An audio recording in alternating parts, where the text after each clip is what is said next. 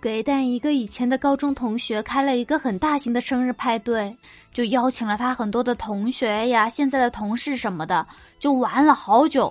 然后给蛋今天呢回到公司，依旧对他这个旧同学念念不忘。给蛋在上班的时候呢，就用微信去私聊他这个旧女同学啊，是旧同学。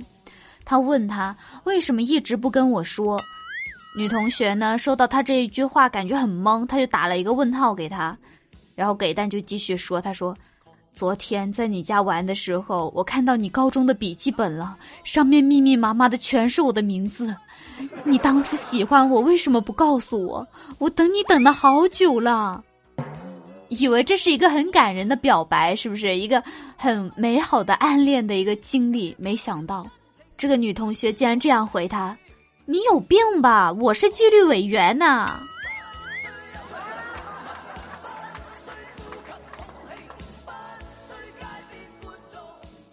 我是一个很喜欢叫外卖的人，就比如说中午啊，叫一个炸鸡，叫一个烧鸭饭，再叫一个什么寿司、什么盖饭之类的。但是这不是一个长久以来的方法，因为它会导致我的银行卡特别的空。然后有一次呢，我在群里面跟小伙伴聊天，我就说：“哎呀，我好想叫外卖呀，但是我的银行卡都空空如也了。”然后有一个人他回复我说：“我饿了，去吃饭，吃完了付账，银行卡说他也饿了。你不喂银行卡，那银行卡肯定是饿的呀。”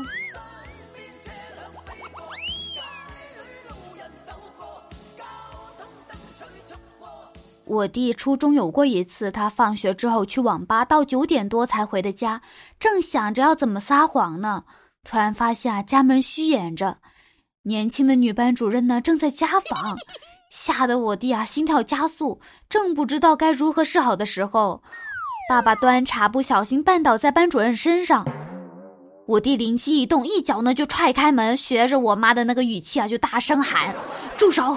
我昨天才出差，你就这么放肆？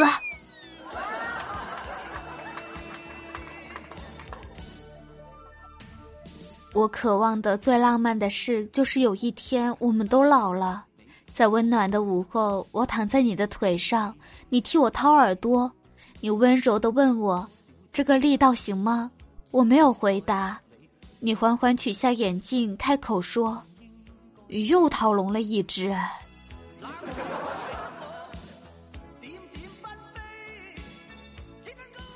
我哥当年第一次去女朋友家，准丈母娘呢留他在家里吃晚饭，他挺紧张的。听见丈母娘叫旺旺吃饭，我哥呢就心想：哎，这是女朋友的小名，怎么没有告诉过我呢？饭桌上呢，我哥想要表现的亲近一点，就叫了一声女友的小名旺旺，然后他就跟准丈母娘说：“能跟你们家旺旺好上，我挺幸运的。”当时啊，准丈母娘脸一下子就变了，他女朋友呢就掐着他的大腿，小声说：“你瞎说啥呢？旺旺是我们家的狗名。”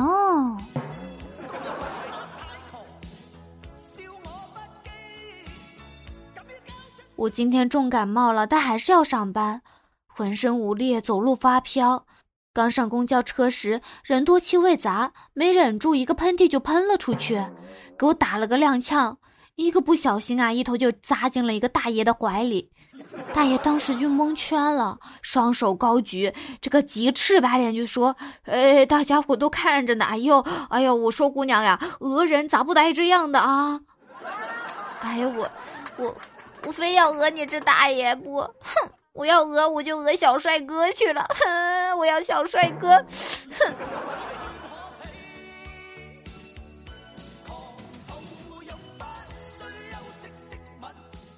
做饭，我最佩服的就是莫非了。我们俩不是一起住一个宿舍的嘛？有一天呢，我们两个都加班，我加班有工作餐的。然后呢，莫非下班的时候打电话，我就告诉他我吃过饭了，他饿的话呢，自己弄点吃的就好了。等我回去啊，只看见莫非呢端着碗面条，边吃边抹泪，可把我给吓到了。我问了半天呀，莫非才哭哭啼啼的说：“我煮的面条太难吃了，可是我很饿，哭的可凄凉了。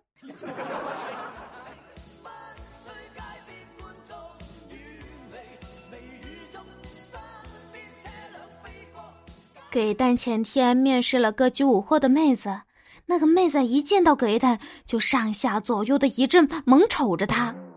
给蛋呢正在心里暗叹：“哎呀，现在大叔真的是吃香的时候。”他一声高分贝的尖叫，惊喜的呀，就像发现了宇宙起源真相一样。他说：“你你你就是昨天晚上我搭了你车的司机。”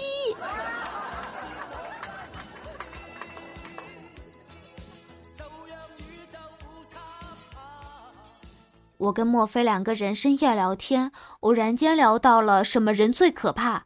墨菲说：“知道你过去的人最可怕。”我立刻反驳他说：“不，你说的固然可怕，不过知道你过去照片的人更可怕。”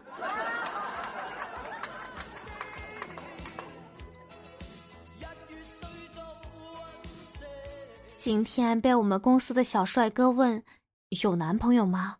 我惊讶的回答下：“嗯，没有。”他笑着说：“太好了。”我心想：“难道我久违的爱情终于要来了？”只听接下来呢，这个小帅哥说：“我还在想，如果像你这种等级都有男朋友的话，这世界就要毁灭了呀！幸好你没有，我我拯救了世界，真是太好了。”